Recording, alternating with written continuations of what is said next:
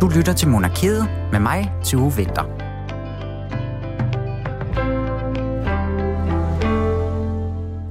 Mandag morgener er generelt ikke det mest interessante i den her verden, men hvis man er royalist som mig, så var det en yderst spændende en af slagsen i den her uge.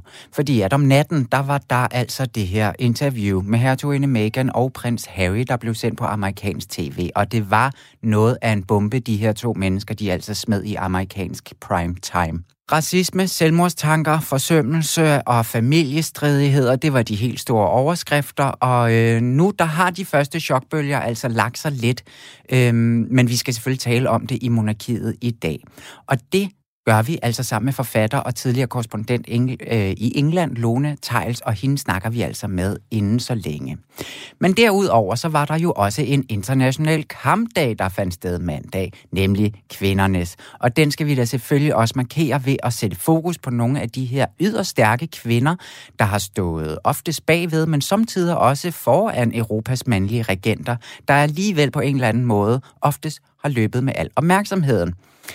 Men er det overhovedet relevant at snakke ligestilling i en institution som monarkiet, der jo på en eller anden måde per definition er hævet over alle andre, og hvor alle har deres plads på den her rangstige? Det er noget af det, som vi skal spørge historiker Emma Påske om, og hun har beskæftiget sig med kongelig historie, og altså ikke mindst alle de her involverede kvinder.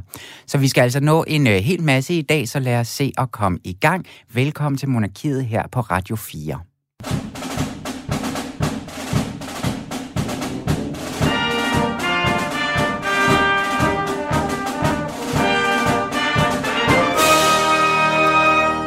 allerførst rigtig hjertelig velkommen til dig, Julie Lindhardt Højmark. Mange tak, Du er på min flanke igen. Det er så skønt. Evig og altid. Og jeg har brug for en øh, lynhurtig sportsreaktion fra dig. Ja. Hvordan, hvordan, øh, hvad, er din, hvad er din opfattelse af det her interview, vi har ja. set i løbet af ugen? Så skal jeg prøve, om jeg kan formulere mig lige så øh, præcist og utvetydigt, som, øh, som sportsfolk gør.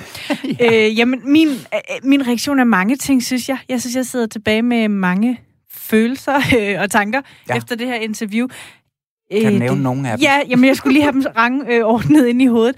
Jeg må indrømme, nu stod jeg jo i sidste uge og var en lille bit smule gal på ja. dem, for jeg var ikke så vild, vild hedder det, med det interview, de havde givet til ham, James Corden, som laver det her carpool, hvor ham og Harry kørte rundt i sådan en åben øh, dobbeltdækker. Jeg er nok ikke rigtig øh, blevet mere pjattet med dem i mellemtiden. Jeg, jeg synes, de efterlader et indtryk af, og nu taler jeg lige ud af posen, at være nogle meget overprivilegerede mennesker. Ja. Øhm, altså, at der er lidt sådan en... På den ene side vil de jo rigtig gerne være uafhængige. De vil gerne have, at deres rolle i kongehuset skal være på deres præmisser, og samtidig så bliver de dybt forundret over, at der så ikke følger penge med, når man trækker sig mm. og gerne vil være uafhængig. Ja. Der var mange ting i deres historie, som på den måde efterlod mig med et indtryk af, at især øh, hertuginde Meghan bare grundlæggende ikke har forstået den institution, hun har giftet sig ind i, Nej. og ikke overhovedet har, har gjort sit hjemmearbejde og forberedt sig på, hvad det er for en verden, og hvad det er for en rolle, hun skal udfylde i den, hvad kongehuset er for en institution, hvad det vil sige at være en del af et monarki, mm. øhm, og hvem man så skal bebrejde, at hun var så dårligt forberedt, det er jo så, det kan man have mange holdninger til. Men selvfølgelig sidder jeg også med et indtryk af, at det er to sårede mennesker, som har været igennem en vanvittig hård kamp, og som helt sikkert, uanset hvilken side, nu står jeg og laver godse, øjne, men hvilken side man så er på, så tror jeg ikke, man kan komme udenom, at det er jo to mennesker, der har haft det sindssygt hårdt, og som ja. har været desperate, og som på en eller anden måde i desperation har, har sagt, nu er vi nødt til at gøre det her, for overhovedet at kunne sikre vores eget mentale helbred, og for at kunne se en mening med tilværelsen. Øhm, ja. ja, så rigtig, rigtig mange forskellige indtryk, synes jeg, man sidder tilbage med. Ja, og det er en meget sådan amerikansk måde at blive præsenteret for, for, Helt for det hele på, ikke? Jo. Som jeg heller ikke kunne lade være med at lægge utrolig meget øh, analyse ned over Nej. hele interviewet. Altså, hvad er det for en...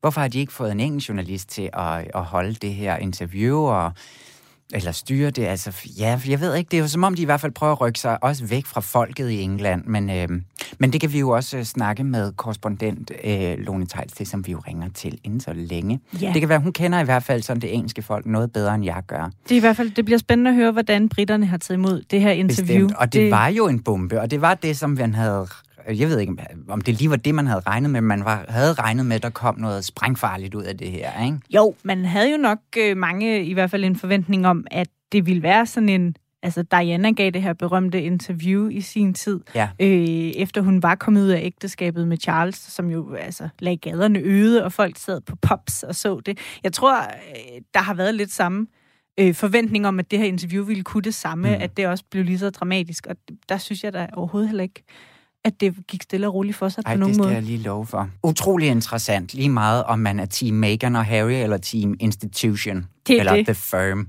Ja, som hun, som hun også som hun refererer. Ja, Ja. Men det, der jo så er sket, det er, at The Firm har til vores allesammens kæmpe store overraskelse, tror jeg, faktisk været rigtig hurtige til at komme ud og kommentere på det her. ja. Der er en gik helt officiel øh, udtalelse fra øh, Buckingham Palace. Ja, Pa- Palace. kom der Ja, allerede efter øh, et døgns tid, hvilket er utrolig hurtigt, altså taget betragtning af, hvor sjældent kongehuset kommenterer på interviews og lignende. Ja, de har jo derovre, i, og på samme måde som vi måske også har det her hjemme til en vis grad, det her med, at de ikke går ud og kommenterer på alt det her, pressen skriver om, går ikke ud og, og kommenterer på nogen måde, eller tager til genmæle male, eller noget som helst. Nej, netop. Og der er det måske netop så, fordi man kan se, at altså, der kan man måske udlede det af det, at de også er berørte af interviewet. At det er Mhm. jo sådan set øh, barnebarnet Harry og hans kone, altså familiemedlemmer fra inderkredsen, der nu sidder og fortæller om de her oplevelser og følelser, de har haft. Og det er nemlig også det, Buckingham Palace, altså på vegne af The Queen, adresserer i den her øh, statement. Nu står jeg her og læser op af den. Du får den lige i den danske version. Yes. Øh, for der står der nemlig i den her statement, hele familien er ked af at høre, hvor hårde de sidste år har været for Harry og Meghan. Spørgsmålene, der bliver rejst, særligt dem om race, er bekymrende. Selvom nogle erindringer kan variere, bliver de taget meget alvorligt og vil blive adresseret af familien privat. Det er en spændende formulering, Ja, det, det det der. er det nemlig helt vildt, fordi der synes jeg jo kun, man kan læse mellem linjerne, at de har altså lidt en anden øh, opfattelse af det her racespørgsmål, ja. End den øh, Meghan og Harry sidder og taler om i interviewet. Ja, det her med, at vi husker jo lidt forskelligt. Ja, ikke? det, det ved vi godt alle, hvad det betyder. Ja. Det er, det er ret vildt, at de har været ude så hurtigt, og vi må se så, hvad der kommer mere efter. Ja, fordi, og der kan man jo lige hurtigt her på falderæbet Ja. notere, at de slutter af med at skrive, og det, og det er så det eneste, der i øvrigt står i den her statement, det er, Harry, Meghan og Archie vil altid være meget elskede familiemedlemmer. Mm. Ja, Det er jo dejligt at vide. helt bestemt. På mange måder måske det helt rigtige og ufarlige valg, de har gjort. Øh, på nær lige det der med, at øh, ja, ja, vi husker jo alle sammen lidt forskelligt. Det er sgu altid. Ja, det er i hvert fald interessant. Altså ved at skrive, Det er ved at formulere sig på den måde, så gør man, så holder man jo på en eller anden måde også liv i hele den her debat om, hvem har sagt hvad omkring race. Altså, Ja. ja. Spændende at se, hvad der kommer til at ske herfra. Meget. Men altså, en kvinde, der har kæmpet. Ja, Ja, og det leder os jo videre og til... en fornem overgang, du tak, lavede der. tak skal du have. Den har jeg øh, slet ikke forberedt. Nej, den lød ikke Nej, endnu ud nej. overhovedet ikke. Men til en masse andre kvinder, der Ja. kæmper. Alle, alle os andre, eller alle jer andre kvinder, egentlig. Jeg Nå, kæmper med jer. Jamen, jeg skulle lige til at sige, det er jeg- dejligt at høre. Jeg er på, det må jo være på hele- ligestillingens hold. Det Det synes jeg også er hele pointen med det hele, at vi jo ikke gerne skal kæmpe selv. Vi skal jo have alle med. Præcis, det er en ligestillingsdag. Det er kvindernes kampdag. Eller Yes. det var det. Det er kvindernes kamp uge, har vi nu valgt at gøre det til. Ikke ved, Jo. at vi også bringer det op her to dage Det senere. var super belejligt for vores program, lige at kunne brede den ud på den måde. Ja, fordi at der er jo rigtig meget interessant måske faktisk at tage fat i, når vi snakker kvinder inden for monarkiet. Ikke? Jo. Øh, og, det, og, og hvad hedder den nye generation, øh, kronprinsessen især, har, var, havde en meget travl kampdag. Hun Ja. var ude at kæmpe øh, online, Ja, Ja. stadigvæk. bevares. Men der var hele tre arrangementer, hun deltog i. Ja, og lagde nogle øh, fine sådan noget øh, opdrag, opdragelse fra morgenbordet med Josefine, altså en Ja. helt øh, øh, personlig øh, kamp, hvor hun sidder og opdrager lidt i, hvad er kvindernes kampdag og Ja, sådan noget. det Ikke? lagde kongehuset. Den historie lagde de ud på deres Instagram. Ja, lige præcis. Profil, hvor man kunne, kunne Ja. læse det her. Øh, og også på deres Ja, Instagram. hun sendte det ikke personligt til mig, desværre. Det var ude til hele offentligheden. Bare vent. Det skal nok komme en dag, Godt. to. Men der kom så også på deres Instagram-profil den her video, hvor, hvor Mary... Øh, ja, det er jo så en tale, hun faktisk har givet til et kvinfo-arrangement, som så også blev lagt ud. Og der synes jeg, at den tale var mindet påfaldende meget om den, den øh, norske kronprins Håkon holdte. Ja, fordi han var jo også ude Ja. som, som en øh, oplyst moderne mand og, og, og kæmpe for ligestilling, også på sociale medier i forbindelse med, at Præcis. han åbnede øh, den her ligestillingskonference. Det var i hvert fald mange af de samme pointer, de fremhævede. Altså det her med, at især i lyset af corona, som har haft store konsekvenser for udsatte kvinder og unge piger, især i den fattigste del af verden, altså øh, at der er det virkelig der, man ser nogle konsekvenser. Det, det satte de begge to ord på, Mm. og talte også om det her med, at, at vold mod kvinder er steget markant under krisen, og at der på den måde er nogen, noget fremgang, som på en eller anden måde er blevet rullet lidt tilbage. Ja. Så ja, Det er, det Hvad er spændende, om, som at sådan, det- at de nye, den nye generation kommer ind og kæmper den her sag. Det er jo ikke noget, som vi rigtig har set vores egen dronning kaste sig ind i. Der har de Nej. været for politisk på mange måder, ikke? Ja. Øhm, og har udtalt også. Altså nu kommer hun jo faktisk til under sådan rød, altså blev regent under noget rødstrømpe og kvindefrigørelse og så videre Ja. lige i den periode der, ikke? Men det er noget, hun, som hun har holdt så meget ud fra, og hun skulle bare op, sådan opfylde sin opgave, Ja. og hun skulle ikke gøre det. Hun skulle hverken gøre det på trods af sit køn, eller øh, altså, hvad hedder grund det? på køn. grund af sin Nej. køn. Eller, så hun havde en opgave, der skulle løses med eller uden køn. Men altså, vi skal snakke meget mere international øh, kvinde-dronningekamp, prinsessekamp, lidt senere. Nu skal vi i første omgang lige have vendt Meghan og Harry med Lone Tejls. Vi snakkede med Lone om sagen i går, og det var altså før den her officielle udtalelse fra Buckingham Palace. Efter at kongen i statsrådet havde givet sin officielle godkendelse af forlovelsen, og Grevangeri derefter var blevet præsenteret for ministerne, fik pressen lejlighed til at fotografere de forlovede i audienssalen, sammen med kongen og regeringens medlemmer med statsministeren i spidsen. Og der blev taget billeder i tusindvis.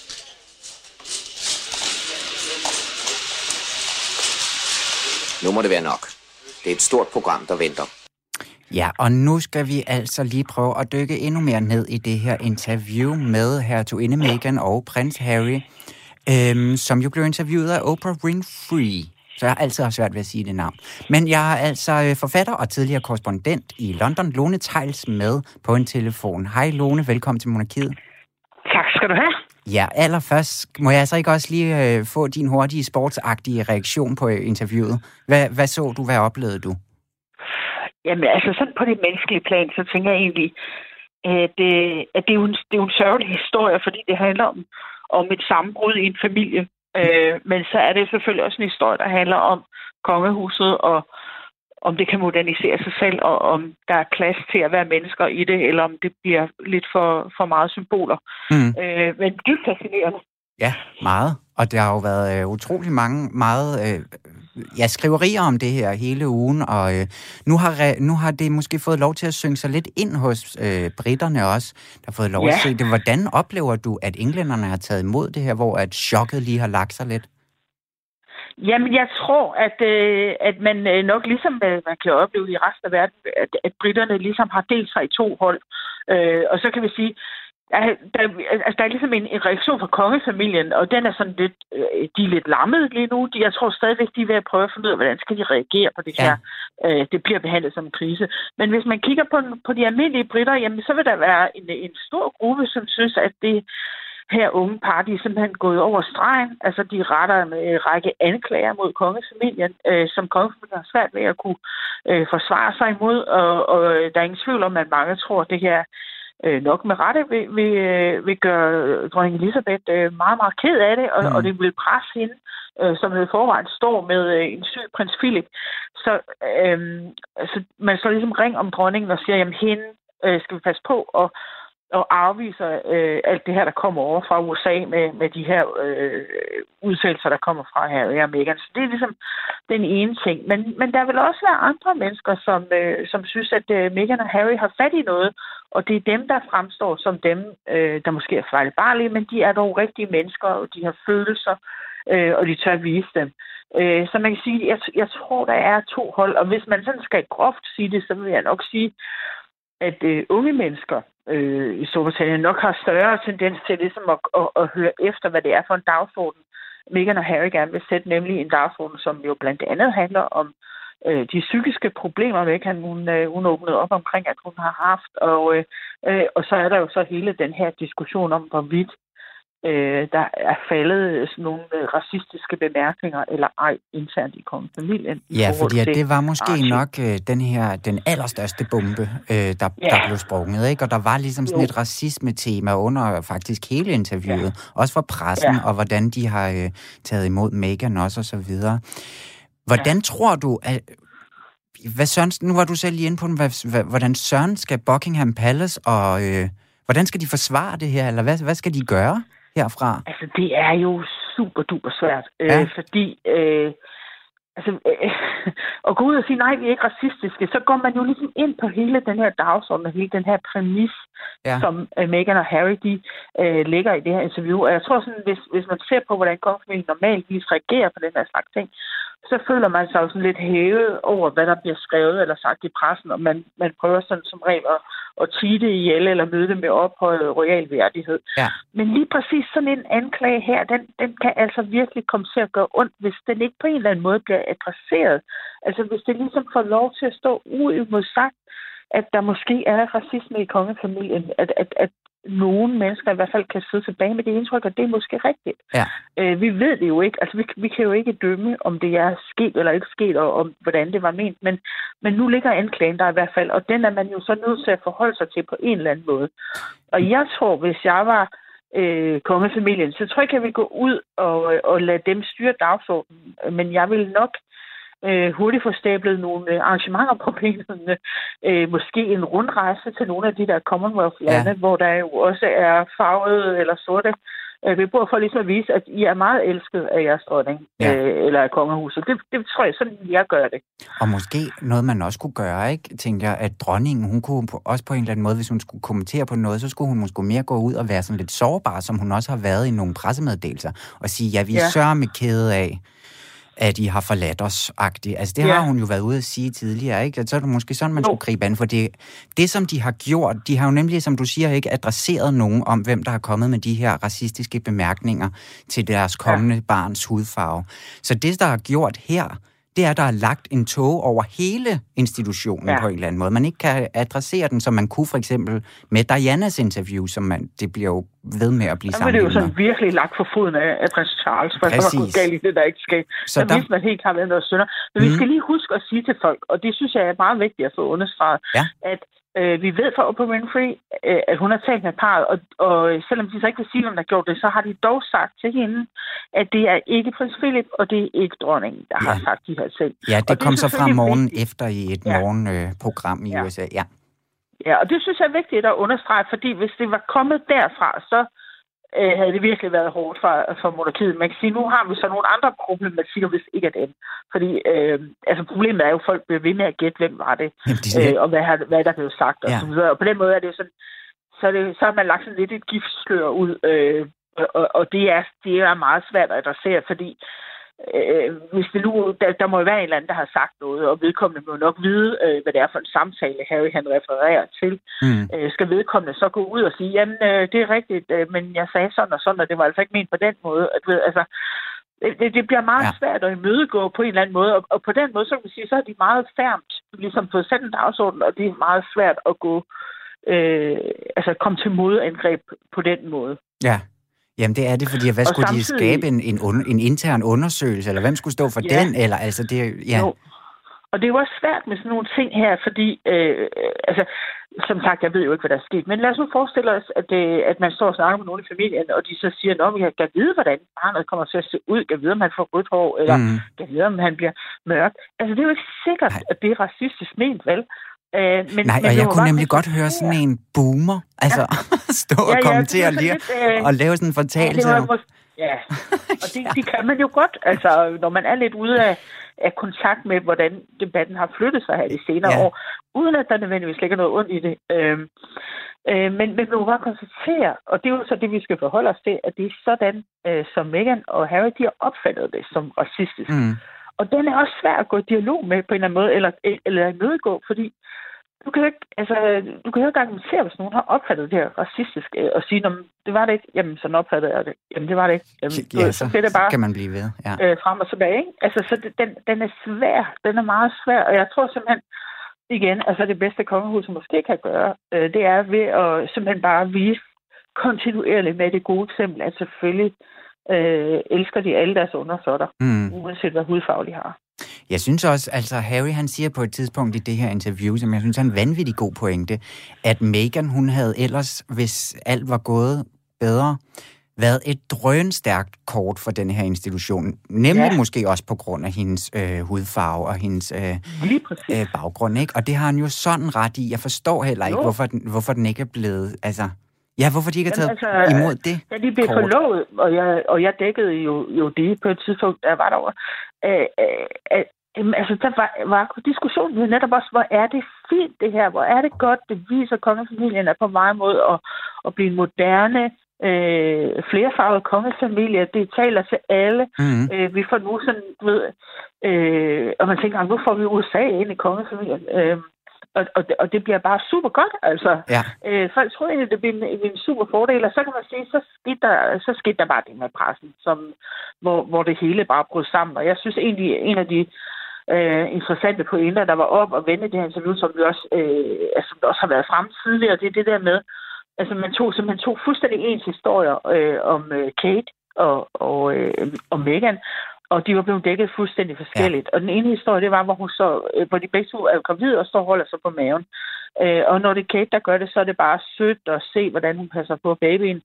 Øh, og øh, når det er Megan, der gør det, så er det bare øh, iscenesat og fake og øh, besyderisk. Øh. Og så var der en anden ja, historie om, at, øh, at de begge to spiste avocado, fordi det åbenbart meget godt mod morgenkvalme, og igen, Kate var, nej, det var så bedårende.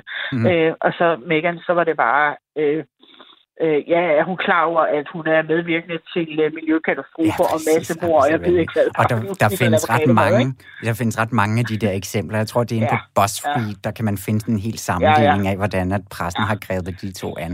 Så Men der altså, er altså noget om, at uh, hun i hvert fald har fået en anden øh, behandling. Og så kan man mm. så diskutere, er det på grund af hendes hudfarve, er det på grund af noget øh, andet, er det på grund af hendes personlighed, er det på grund af, at hun er amerikaner? Ja, øh, eller er hun et nemmere, et, et nemmere target, fordi hun ikke er kronprinsesse, eller bliver det, eller... Ja, Altså... altså, det vil jo være hendes... Øh, det var jo en af de ting, hun ligesom fremførte i interviewet. Det var jo, at, at øh, der var i ikke nogen i kongefamilien, der beskyttede hende, som hun øh, synes, at andre blev beskyttet. Mm. Så altså, det kan jo godt være, at hun har ligesom været blevet brugt lidt som... Øh, når man vil skrive dårligt om Meghan, så skriver det ikke dårligt om de andre. Altså, det var i hvert fald sådan lidt ja. den besked, jeg tog med mig øh, fra interviewet. Det er sådan, hun har følt det at være i hvert fald. Ja, det er, ja. Altså, jeg, da jeg så det her interview, der havde jeg hele vejen igennem, der prøvede jeg at lede efter ting, hvor at det kunne forsvare, hvorfor de gjorde det her, eller finde på en eller anden mm. Altså, hvorfor tror du, at de havde behov for at lave det her egentlig på den måde, som det blev gjort? Med både personangreb og angreb mod institutionen, og samtidig også en del sådan, se vores hyggehøns. Og, altså, hvorfor tror du, at de havde brug for at lave det her interview? Jamen altså, der, jeg tror, øh, der er flere ting i det. Hvis man skal sådan være lidt øh, kynisk, eller lige træde sådan skridt tilbage, så er det jo en, så er det jo en kæmpe branding exercise, ikke? Altså, mm. de, jo, de har jo nu brandet sig som, som de her mennesker, som, øh, kan man sige, er, er blevet smidt ud af kongefamilien. Altså nu refererer jeg deres historie. De er blevet yes. smidt ud af kongefamilien. De, de, har, de er dem, der har følelser, og de har prøvet at fungere i det her meget, meget dysfunktionelle miljø med, med folk, der ikke har noget hjerte nærmest, øh, mm. øh, og, og hvor man ikke må fejle, og hvor der ikke er plads til at være menneske. Og nu har de ligesom trukket sig tilbage, så øh, jeg tror fornemmelsen var hos dem, at der var ved at sprede sig så mange giftige historier om, hvad der var sket, og hvem de var, og at øh, kongefamilien simpelthen ikke havde øh, sagt fra over for de løgne, øh, som de mente, der blev spredt om, om øh, Harry og Meghan. Øh, og så tænkte de, nu, nu, er, har vi simpelthen, nu brænder vi alle brugerne nærmest. Fordi det er jo sådan set det, de har gjort. Ja. Altså, jeg ved godt, det er sådan øh, formelt siger, om jeg elsker stadigvæk min familie, og det vil vi helt sikkert også høre fra kongefamilien, men altså, jeg tænker sådan lidt, Uh, det bliver ja, så fordi, svært. hvordan skal det her nogensinde få en lykkelig slutning, altså? Hvordan, hvordan kommer ja. de videre sådan i en eller anden form for samhørighed? Altså, jeg, jeg ved det ikke. Altså, jeg sad sådan og tænkte i går, at næste gang vi formentlig skal ses, øh, og det er jo lidt trist at tale om, men vi kan jo lige så godt sige det, som det er. Prins Philip, han er 99, ja. han har ikke det bedste helbred. Han har lige været på hospitalet med hjertet. Øh, han lever nok ikke øh, uendelig lang tid længere. Øh, og, øh, og jeg tænker måske, så kommer der en begravelse i familien på et tidspunkt, og, og det vil jo så være et, sted, et tidspunkt, hvor de vi skulle mødes ikke? Øh, under de her triste omstændigheder. Og det kan jo nogle gange gøre noget øh, godt med en familie, altså forstået på at man så finder det der sammenhold, man trods alt har. Ja, det skulle ikke være første der. gang, det var sket, tror jeg. Så det kan man da håbe på for dem, men, øh, men det kan også være, at det bare bliver en forfærdelig... Øh, ja, noget mere. Andet. Altså, det er meget svært. Det kan godt være, at sårene de stadigvæk er for, for nye og for, for øh, ømme. Ja. Det er, øh, der, der, den her øh, sag er ikke slut, føler jeg, men vi når ikke mere nu, og vi må bare vente og se, om Buckingham kommer ud og siger noget, eller ja, hvordan det udvikler sig. Men Lone Tejls, tusind tak, fordi du lige vil tage os med igennem korrespondent, tidligere korrespondent i London og forfatter. Tak skal du have. Velbekomme. Vil de have en pude i ryggen?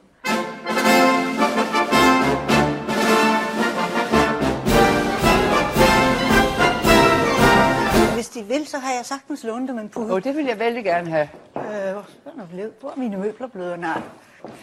Jeg men tror, deres majestæt, det er meget nødt sidde på en pude. Hvis Jamen, det er bestemt ikke Og det er til ryggen, vi jeg tænker. simpelthen for... Oh, tusind tak. Jeg synes, det kunne, jeg kunne se, at de følte dem lidt langt tilbage. Det er rigtigt nok, øh, men jeg troede, jeg skulle sidde på en pude. Det nej, nej, nej, nej, nej, nej, nej.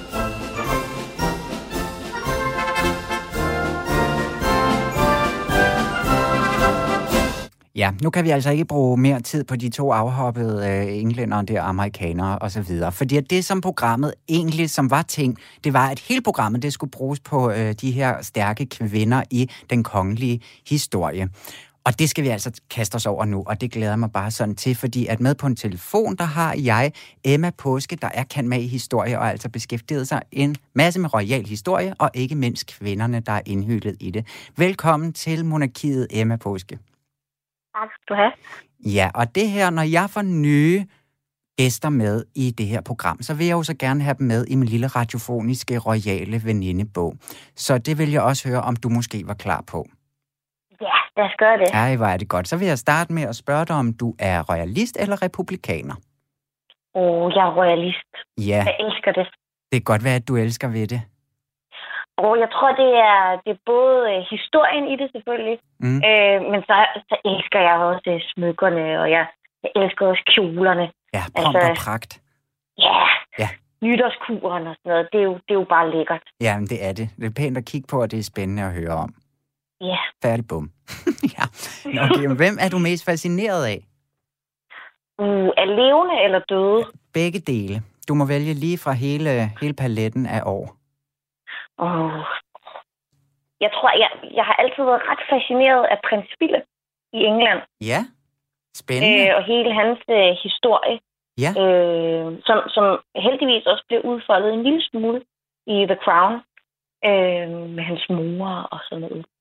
Det er rigtig spændende. Det er rigtig spændende. Så, så ham, han er, han er ja. ny, eller ham er der ikke så mange andre, der har valgt, kan jeg fortælle.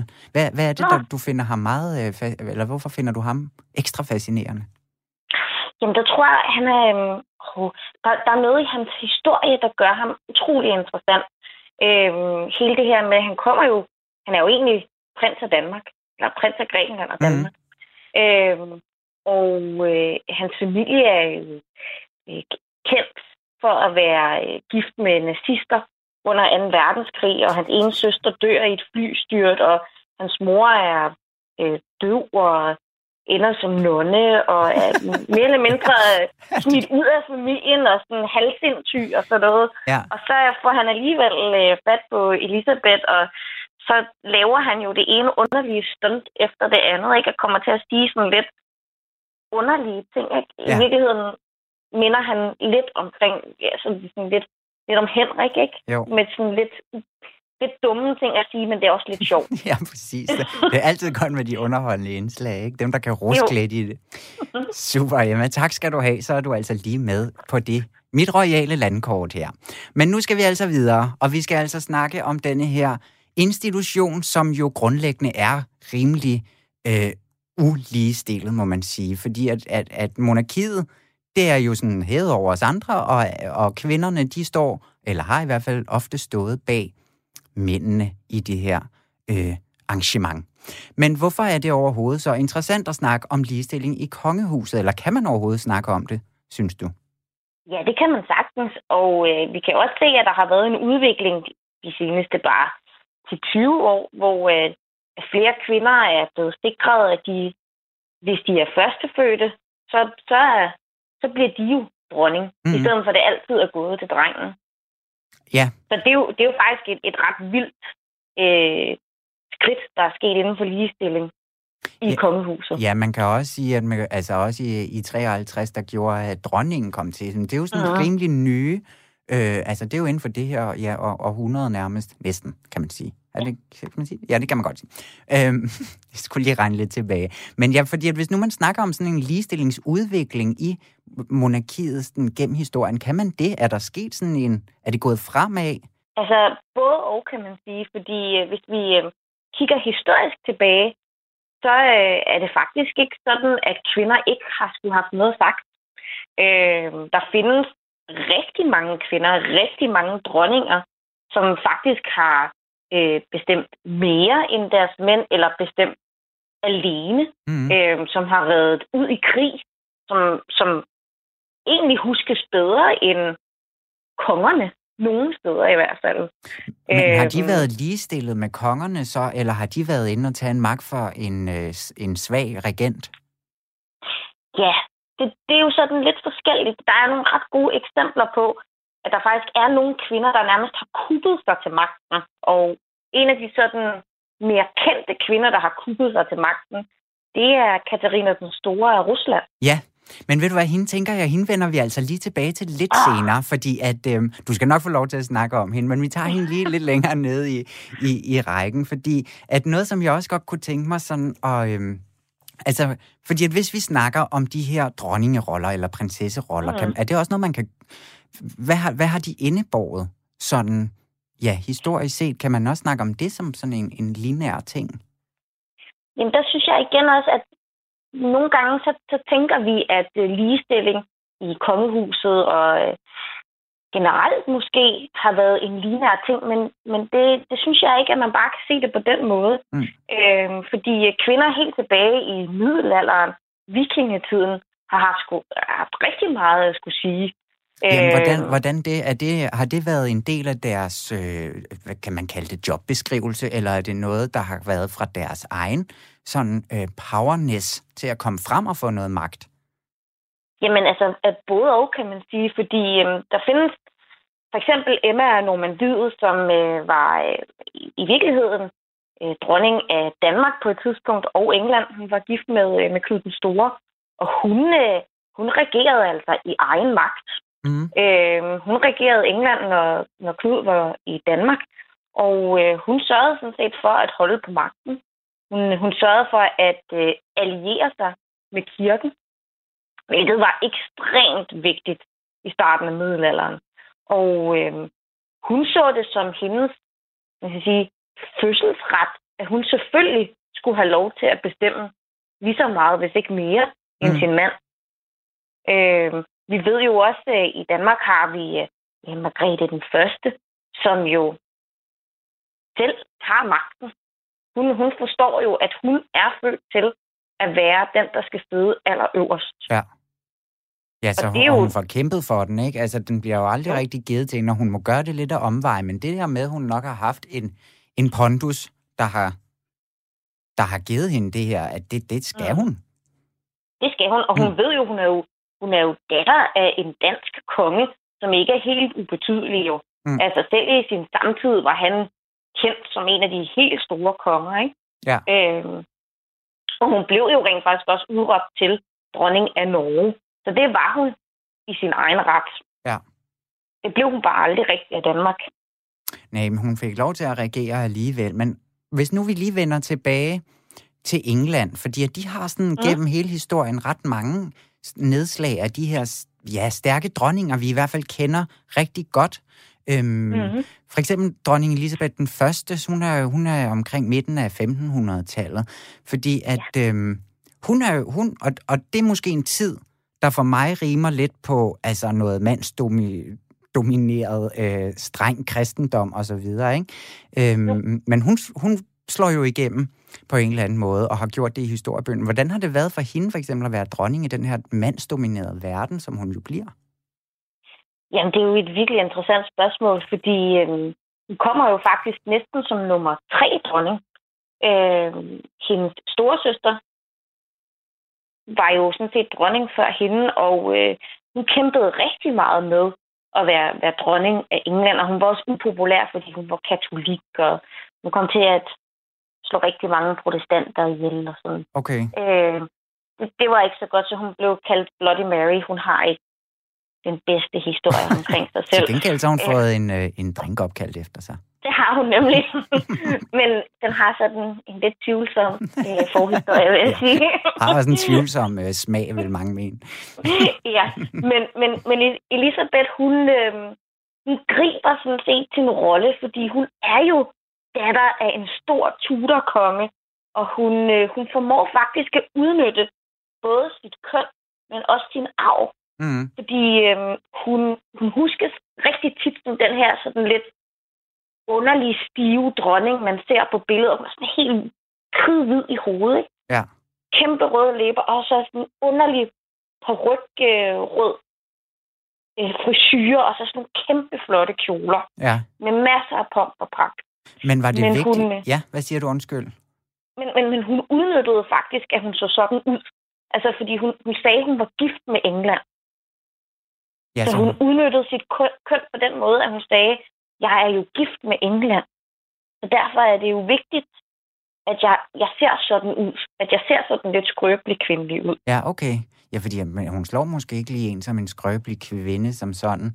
Øhm, men, men man kan også sige, hvordan har det, hvad har det betydet for de her kvinder? Hvad Har, har de skulle fremstå mere maskulin så i deres øh, ja, be, altså handlemønstre og måden, de sådan har ageret på og så videre, de her øh, middelalderkvinder, eller i hvert fald slutmiddelalderkvinder, dronninger? Ja, både middelalderen og renaissancen, der er de her kvinder meget opsatte på at, hvad skal man sige, tillægge sig mandlige kvaliteter. Ja. Øhm, og samtidig er måske også meget opsat på at tillægge dem mandlige kvaliteter. Øhm, vi ved faktisk, at Elisabeth hun holdt sådan en kæmpe tale ved et, øh, ved et slag, øh, der hed Slaget ved Tilbury, hvor hun, øh, hun direkte siger til soldaterne, at øh, det kunne godt være, at hun havde en, en krop som en svag kvinde, men hendes øh, hjerte, det var altså øh, som en konges, som en mands. Ja. Og øh, det er jo ligesom bare virkelig at udnytte alting omkring sig, ikke? Ja, så, kan man, ja, så bruger hun jo faktisk sin kvindelighed i, i meget høj grad. Men alligevel, ja. Men indeni er hun en mand. Indeni er hun en mand. Og det er ligesom for at, at sige til de her soldater, øhm, det kan godt være, at jeg ser skrøbelig ud, men, men jeg er jo lidt en konge indeni. Mm. Ja. Fordi hun er jo datter af Henrik Notten af England, ikke? Og det sidder jo i hende. Mm. Og derfor så skal de følge hende. Hun er en ægte mand indeni. En ægte konge, ikke? Jo. Så Jamen, hun altså. bliver nødt til at sige, at hun er mandlig i virkeligheden. Ja. Og ved du hvad, det synes jeg faktisk, nu skal du få lov til, fordi nu er det et rigtig godt tidspunkt at gribe fat i hende her, Katarina. Men inden vi gør det, der skal vi altså lige høre den her skiller så. Det er kjoler, og det er også øh, de mere festlige kjoler. Det kan være farvevalg. Der er mange farver, mange af de stærke farver. Prinsesse Benedikte kan gå ind og vælge nogle meget dus farver. Det vil dronningen ikke vælge. Nej, det vil hun øh, måske ikke. Men grunden til, at jeg øh, spillede denne her kjoleskiller, som den jo hedder, det er fordi, vi skal lige øh, runde ugens kjole. Og det er faktisk lang tid siden, vi har gjort det, men det var jo oplagt at gøre med dig, øh, Emma, nu hvor vi skulle snakke om kvinder. Men så, har, så fordi, at du præsenterede mig faktisk, da vi snakkede sammen i går, der præsenterede du mig lidt for hende her, Katarina den Store, som jo var et ret vanvittigt øh, vanvittig figur, synes jeg. Og når jeg sad og googlede hende, så fandt jeg altså billeder, hvor hun ligner en en konge, altså en mand. Der, der er de her portrætter i kjoler, hvor hun ser meget mandhaftig ud for det første, synes mm. jeg. Men der er altså også flere portrætter, hvor hun sidder på heste og ligner en, ja, en mand. Mhm. Ja, og det synes jeg bare var meget interessant. Hende her, Katarina den Store, hende synes jeg lige, at vi skal prøve at, at snakke lidt om. Fordi at, hvad er historien om hende? Jamen, altså, hun er jo vanvittigt spændende. Ja. Øhm, og øh, jeg kan næsten ikke styre min begejstring Nej, men over på hende. det, det skal du heller ikke. Du skal bare give Men- los, du. hun, øh, hun hedder jo faktisk ikke engang rigtig Katarina. Og øh, øh, det har du sikkert også fundet ud af, da du googlede hende. Øh, hun har et øh, fint sådan øh, tysk navn, Ja. og kommer øh, fra en, en, en adoptivfamilie i øh, Tyskland, øh, det nuværende Polen deromkring. Og hun er blevet valgt specifikt af den daværende kejserinde af Rusland, som hed Elisabeth. Ja. Det er altså i 1700-tallet. Og hun vælger hende, fordi øh, hun skal giftes med Elisabeths efterfølger, nemlig ham, som bliver til tsar Peter den 3. Og øh, Peter den 3. han er desværre en lille smule tilbagestående. Altså, han er dum. Ja. Kan man godt sige. Ja, du sagde det. Det var godt. Jeg skulle lige ja, at spørge ind ja. til, hvad betyder det? Perfekt. Nu siger vi, han er, den, den er ikke helt hjemme oveni. Det er den altså ikke. Nej. Og øh, øh, Katarina, hun kommer øh, til Rusland, og øh, har sikkert fået et kæmpe chok, fordi øh, der er ret store kulturelle forskelle også på det her tidspunkt. Og hun er altså kun 16 år, da hun kommer til Rusland. Og møder Peter, og til at starte med, så går det sådan ok, men, men hun finder også ud af, at han er lidt, lidt tam i det. Mm. Der sker, der sker ikke så meget op i hovedet på ham. Øh, til gengæld, så sker der helt usædvanligt meget op i hovedet på Katarina. Hun er hurtigt opfattende, hun er vældig intelligent. Og øh, det udnytter hun i den grad ved det russiske hof. Og øh, hun finder også ud af, at øh, hendes mand faktisk øh, gerne lidt vil af med hende. Øh, og det er jo øh, farligt, fordi hvad skal hun så tilbage til? Ja. Nu har hun jo været sammen med en mand, og så hvad, hvad, hvad er der så mere for hende? Så hun planlægger faktisk, da Peter den 3. han øh, overtager tronen, at lave et kup imod ham. Ja. Så hun kupper faktisk sin egen mand. Og hvad der er endnu mere sindssygt, det er, at hun kupper sin mand med hjælp fra en af sine elskere. Det er jo, det er jo helt, helt fantastisk. Jamen, det er helt vildt. Og, hvor, altså, hvordan, fordi at jeg, jeg kunne flere steder også læse, at hun var klart den mest magtfulde kvinde i verden på hendes tid her i, øh, ja. i slutningen af 1700-tallet, som vi befinder os i lige nu. Mm. Hvad er det, hun kommer ud og får udrettet den her? Hun, den familie, hun kommer fra, det er jo sådan forholdsvis ligegyldigt øh, konge, ja. et lille kongedømme i Europa, ikke? Så hvad, hvordan er det, altså, hvad er det, hun kommer ind og gør hende her, Katarina? Jamen, hun kommer simpelthen ind, og så reformerer hun Rusland. Og øh, det er simpelthen ikke sket uden øh, Peter den Store. Og det er altså mange hundrede år før. Mm. Og, og det hun, øh, man kan sige, der er ikke rigtig nogen andre, man kan sætte så flot et prædikat på, som at hun i virkeligheden var det, man ville kalde en oplyst monark. Nej. Og det, det betyder sådan set bare, at hun var voldsomt interesseret i datidens idealer, i, i filosoferne, og hele ideen om, hvordan et samfund skulle indrettes. Og det, det er sådan noget som øh, Montesquieu, altså tredelingen af magten, som hun finder vanvittigt interessant. Hun forstår heller ikke, hvorfor at folk ikke øh, går i skole særlig meget i Rusland. Nej. Hun, øh, hun forstår slet ikke, hvorfor at retsvæsenet virker, som det gør. Øh, så hun, øh, hun, hun reformerer sådan set øh, hele retsvæsenet i Rusland. Ja, hun er simpelthen Og- en ideologisk politiker på mange måder. Ja, i virkeligheden. Og det er, jo, det er jo helt fantastisk, hvordan hun bare, når hun har magten, så griber hun den bare, og så reformerer hun bare Ja. på livet løs. Og derudover, så som du også siger, så var der jo elskere inde over alt. Det virker virkelig, som om Ja. hun sådan har taget skeen i sin egen hånd omkring, øh, hvordan hun har lyst til at leve sit liv og styre sit land, og, altså, og har lykkedes med det. Men hvordan har befolkningen i Rusland på det her tidspunkt også taget imod denne her kvinde? For det var jo rimelig vildt, at det var sådan en, ja, at, at hun kommer derudefra og overtager tager landet på en måde. Mm, helt sikkert. Ja, og man kan sige, hun er jo ikke engang rigtig russer. Nej, det er jo det. Men, øh, det, og det er jo derfor, det er så vild en historie, ikke? Men, øh, men hun har absurd mange elskere. Ja. Det siger man i hvert fald. Ja, præcis. Jeg kunne Øh, læse meget om hendes meget store sexlyst også, ikke? Og det synes jeg Ja, også var ja. sjovt i forhold til, altså det her med, at vi snakker kvinder, så er det også det, der bliver øh, hendes eftermæle lidt sådan, åh, oh, ja, hun øh, bollede som en mand-agtig. Altså det der, Ja. det synes jeg var vildt interessant. At, at det var ligesom det. jeg kunne læse om hende, ikke? Jo, og, og det, det bliver ved med at poppe frem, ikke? Altså, øh, historien går på, og jeg tror, hun har haft omkring en, jeg mener det omkring 12 elskere på, på 44 år, ikke? Ja. Og det, det lyder i dag som måske ikke særlig meget. Ja, det lyder snærpet. Men, lidt, ikke? øhm, men, men dengang var det bare utrolig meget, og hun, øh, hun holdt sine elskere rigtig tæt.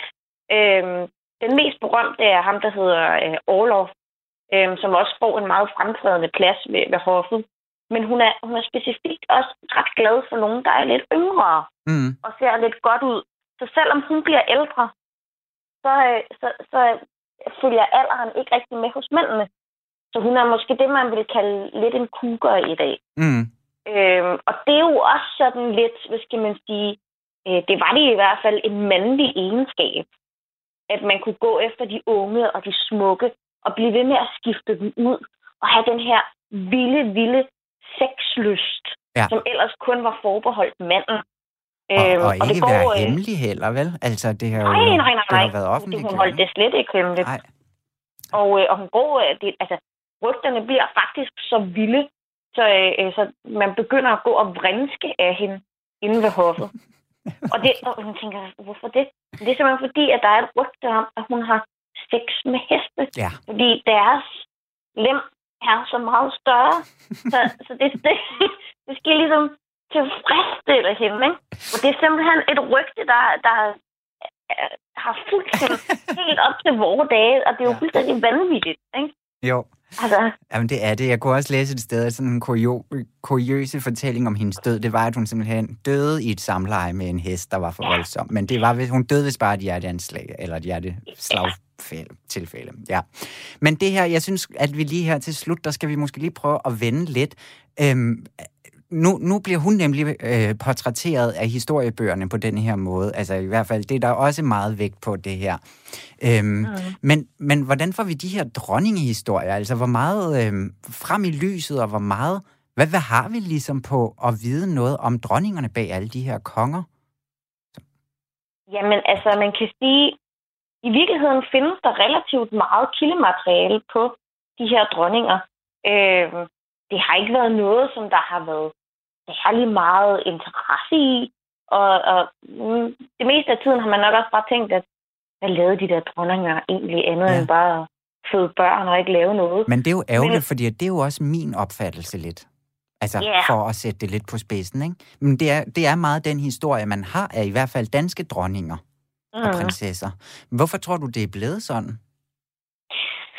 Ja, men det er, man kan sige, historien er mest en del skrevet af, af mænd og øh, konger af, af sejrsmagten. Og øh, der er nogle af dronning- dronningerne simpelthen bare ikke været lige så spændende Nej. for dem, som har, har grebet historien ned. Øh, og dem, som måske er kommet med i historien, det har været for nogle mindre flatterende ting en gang imellem. Ikke? Ja. Og det er jo rigtig ærgerligt, fordi der findes faktisk utrolig meget historie om dem, og der kommer jo også mere og mere fokus på det nu. Ja, gudskelov for det. Ja, hvor vi kan hive historierne frem ikke, og fortælle dem, og hvor vigtige de har faktisk har været med, blandt andet i Danmark, til i virkeligheden at, at, lave vores, vores land. Ja. Altså vores selvforståelse, vores nationalitet. Ja, fordi er det, ser vi en tendens lige nu, hvor at vi egentlig prøver at skrive de her kvinder lidt mere frem. Der er også den her podcast med øh, Kvindekend din historie, som mm. Mhm. lavet af DR, kommer med en anden sæson af det her på sporet af dronningerne, der er lavet af øh, historieselskabet. Og, så altså, det er en tendens, at nu prøver vi altså også at få de historiske kvinder frem i lyset. Jeg synes helt sikkert, det er en tendens, og det er jo ikke kun, det er jo ikke kun dronningerne, fordi Nej. Jeg ved, at, at Grys øh, podcast der, øh, Kvinde kendt din historie, det er jo alle slags Mm. kvinder. Og det er jo enormt vigtigt, at vi får skrevet historien, sådan, så alle kan være med i historien. Ikke? Jo. Jo, helt sikkert. De har jo været en lige så stor andel af det, og, Ja. og, og været mere end bare videreført en, en kongeslægt. Slægt. Hedder. Altså, de, de er ikke kun fødemaskiner. Nej. Altså, de har rent faktisk engageret sig i det politiske arbejde. De har øh, siddet og rykket med brækkerne. Øh, sige, en af mine øh, allermest øh, sete programmer, jeg har set på, på DR, det er Spillet om magten Mm. øh, med Pete Van Dørs. Meget nørdet. Ja. øh, men, men der sidder han jo med det der skakbræt. Og øh, der, er det, der ser man kongen, men man ser ikke altid dronningen. Men i virkeligheden, så burde dronningen altså være meget mere på. Ja, som hun jo også er i et skakspil, For Søren. Ja, nemlig, og er jo, er kæmpe magt i skakspillet, ikke? Ja. Ja. Så øh, det, det, er jo, det er virkelig rart, at kvinderne får lov til at komme ind i historien og øh, blive skrevet ind i historien, hvor de bør være. Ja, og det er godt, at I er en masse historikere derude, der er i fuld gang med det arbejde. Det var simpelthen så drøn spændende og vigtigt lige at få bragt en masse kvinder på bordet her i dag. Emma Påske, vi når desværre ikke mere nu og- med at snakke om øh, kongelige kvinder. Tusind tak, fordi at du vil være med i monarkiet i dag. Det var så let. Så gælder det om at vise, hvor dygtige I kan blive.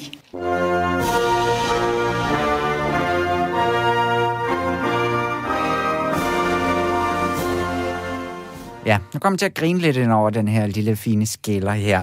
Julie, Ja. velkommen tilbage i studiet. vi Mange skal lige tak. quizze lidt her til slut, som vi jo har for vane. Og vi vender tilbage til England, og vi rykker en generation ned fra Meghan og Harry. Nu sagde jeg jo, at vi ikke skulle snakke mere om dem. Vi Ja, det synes jeg lidt, du havde lovet. Ja, øh, vi kan ikke stoppe. Vi kommer. Nej. sikkert også til det igen. Men vi skal ikke rigtig snakke om, vi skal nemlig snakke om hans mor. Og vi skal quizze lidt i det her gamle interview, som alle folk bliver ved med at vende tilbage til fra 95, mm. hvor hun laver det her Tell It All Ja.